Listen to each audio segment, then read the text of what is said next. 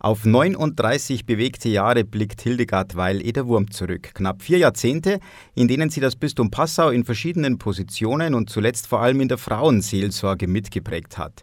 Jetzt verabschiedet sich die geistliche Begleiterin in den wohlverdienten Ruhestand. Frau Weil-Ederwurm, für Sie geht nun ein langer Lebensabschnitt zu Ende.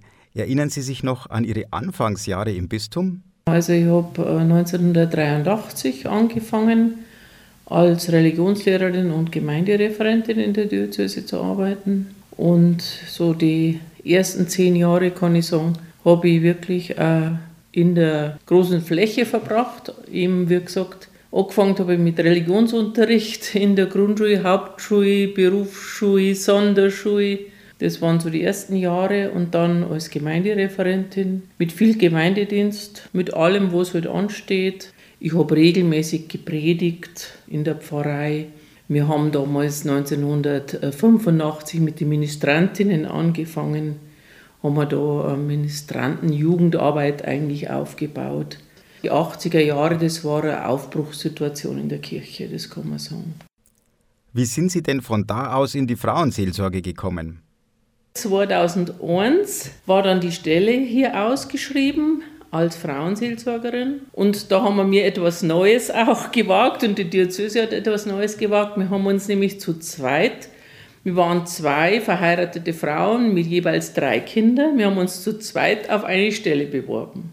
Und dann haben wir gesagt, dieses Modell, das probieren wir jetzt aus, ob das in der Kirche auch hinhaut, Leitungsaufgaben für Frauen sich zu teilen. Also dass Familienfrauen sozusagen auch ihr Know-how einbringen können und sagen, wir können das organisationsmäßig, haben wir mir einiges drauf. Und das war damals 2001 möglich. Es hat auch andere Bewerberinnen gegeben, aber wir zwei haben wir die Stelle gekriegt. Der damalige Generalvikar Hüttner, der hat gesagt, das probieren wir jetzt einfach mal. Frau Weili der Wurm, und wie sah Ihre Arbeit dort aus? Also wir haben ganz viele Kurse veranstaltet, Seminare, Einkehrtage, Vortragsabende, Oasentage, meditatives Tanzen, Pilgern mit Frauen. Und wir haben ein, ein Frauengottesdienst-Team zusammengestellt und wir machen da jetzt bis heute regelmäßig monatlich einen Frauengottesdienst in der Kirche in äh, Niedernburg. Und es waren einfach tolle Projekte, die wir da so auf gestellt haben. Mhm, da bleiben einige Aktionen bestimmt ganz besonders in Erinnerung. Ich erinnere mich noch ganz gut, ein interreligiöses Projekt haben wir gehabt, das war so nach dem 11. September, haben wir so geschaut, wie können wir denn mit muslimischen Frauen in Kontakt treten. Und da habe ich eine Frauengruppe gegründet und die, wir haben uns genannt Miriams Schwestern, christliche und muslimische Frauen im Gespräch. Und wir haben uns monatlich getroffen und haben ungefähr äh, alle drei Monate dann sozusagen die Öffentlichkeit eingeladen zu so Begegnungsabende.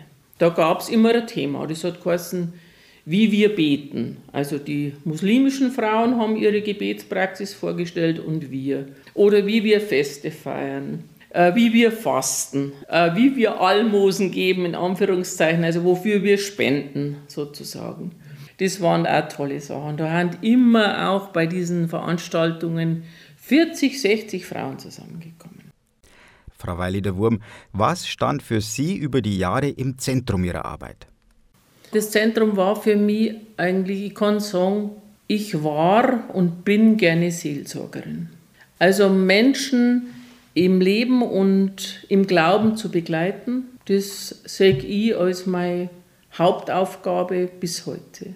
Und ich muss sagen, auch wenn es, wenn nicht alles, kann man sagen, rosig war oder eitel Sonnenschein, es gab auch Schattenseiten eigentlich der Arbeit. Denkt man jetzt zum Beispiel an die Jahrtausend Jahre alte strukturelle äh, Kränkung von Frauen in der Kirche. Oder wenn man jetzt hinschaut, wo es für mich eine dunkle Seite ist der Kirche, die Missbrauchsgeschichten. Aber trotzdem kann ich für mich sagen, ich war und bin gerne Seelsorgerin und ich lasse mir meine Berufung als Seelsorgerin auch nicht absprechen. Der Glaube, das ist für mich ein kostbares Gut. Und ich habe auch immer wieder erfahren, dass Menschen, die glauben, dass die gestärkt sind im Leben. Mhm, Sie haben die Position von Frauen in der Kirche angesprochen. Welche Erinnerungen haben Sie an Begegnungen mit Frauen im Laufe Ihrer Dienstjahre? Was mir immer wieder auffällt, dass halt Frauen sehr belastet sind.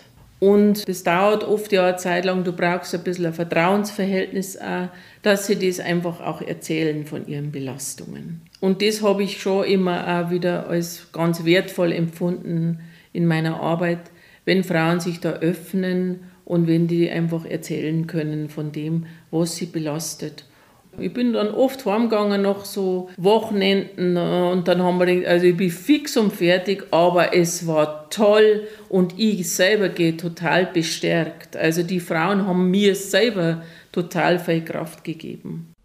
Inwiefern haben sich denn die Bedürfnisse von Frauen im Laufe der Zeit gewandelt und mit ihnen vielleicht auch ihre Arbeit? Früher haben die Frauen das eher gesehen, äh, jetzt brauchen wir noch ein bisschen Auszeit und da machen wir einen kleinen Kurs oder ein Einkehrwochenende, Oasentage und so weiter.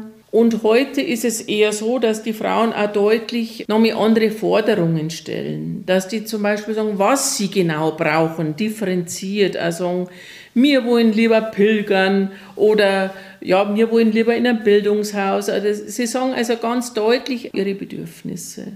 Und das hat sich tatsächlich gewandelt. Man kann nicht einfach Angebote machen, so in den luftleeren Raum, sondern die Seelsorge ist viel individualisierter geworden. Und da sehe ich mich einfach auch als Dienstleisterin in dieser Kirche. Hm, auch wenn es, wie Sie schon gesagt haben, nicht immer leicht war, haben Sie sich stets aktiv für die Frauen eingesetzt. Woher nehmen Sie den Antrieb für Ihren Einsatz? Also ich selber habe ja das erlebt, dass ich in dieser Kirche auch berufen bin, als Tochter Gottes zu leben und aufrecht zu stehen und mich selber immer wieder auch aufzurichten. Und ich denke, die Frauen in der Kirche haben die gleiche Würde als die Männer das ist uns auch schon zugesagt in der Schöpfungsgeschichte. Und für mich ist es schon ein Antrieb zu sagen, diese Gottesebenbildlichkeit von Frau und Mann, die dürfen wir immer wieder sehen und dafür mag ich mich immer wieder einsetzen. Und um die Menschen spirituell begleiten zu können, haben Sie ja auch die Zusatzausbildung zur geistlichen Begleiterin gemacht.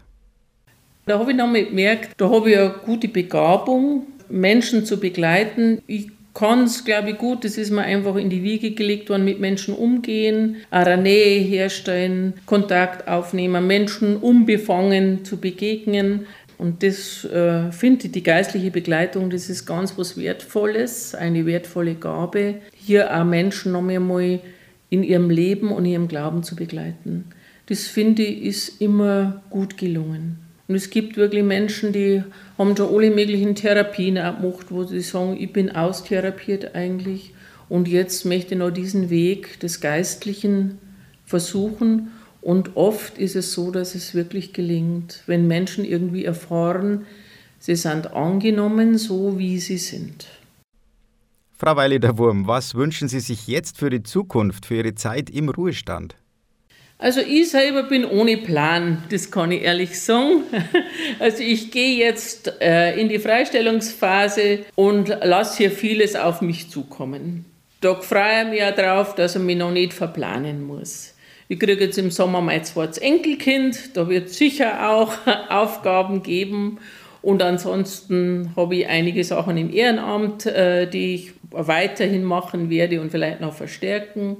Und ansonsten bin ich einfach eine Freifrau von und zu, sozusagen. Und das sei Ihnen gegönnt. Frau Weili der Wurm, was wünschen Sie sich denn für die Kirche? Für die Kirche überhaupt wünsche ich mir viel Geistkraft für einen Neuanfang und für einen Aufbruch in unserer Zeit. Wenn Sie ein Fazit ziehen müssten, was soll von den vergangenen 39 Jahren auch in Zukunft bleiben? Ich wünsche mir einfach, dass von meiner Arbeit bleibt, dass Frauen das Gefühl haben, ich bin Gottes geliebte Tochter und ich bin wertvoll in dieser Welt und in dieser Kirche. Vielen Dank, Hildegard Weil Ederwurm, für das interessante Gespräch und alles Gute und Gottes Segen für den neuen Lebensabschnitt.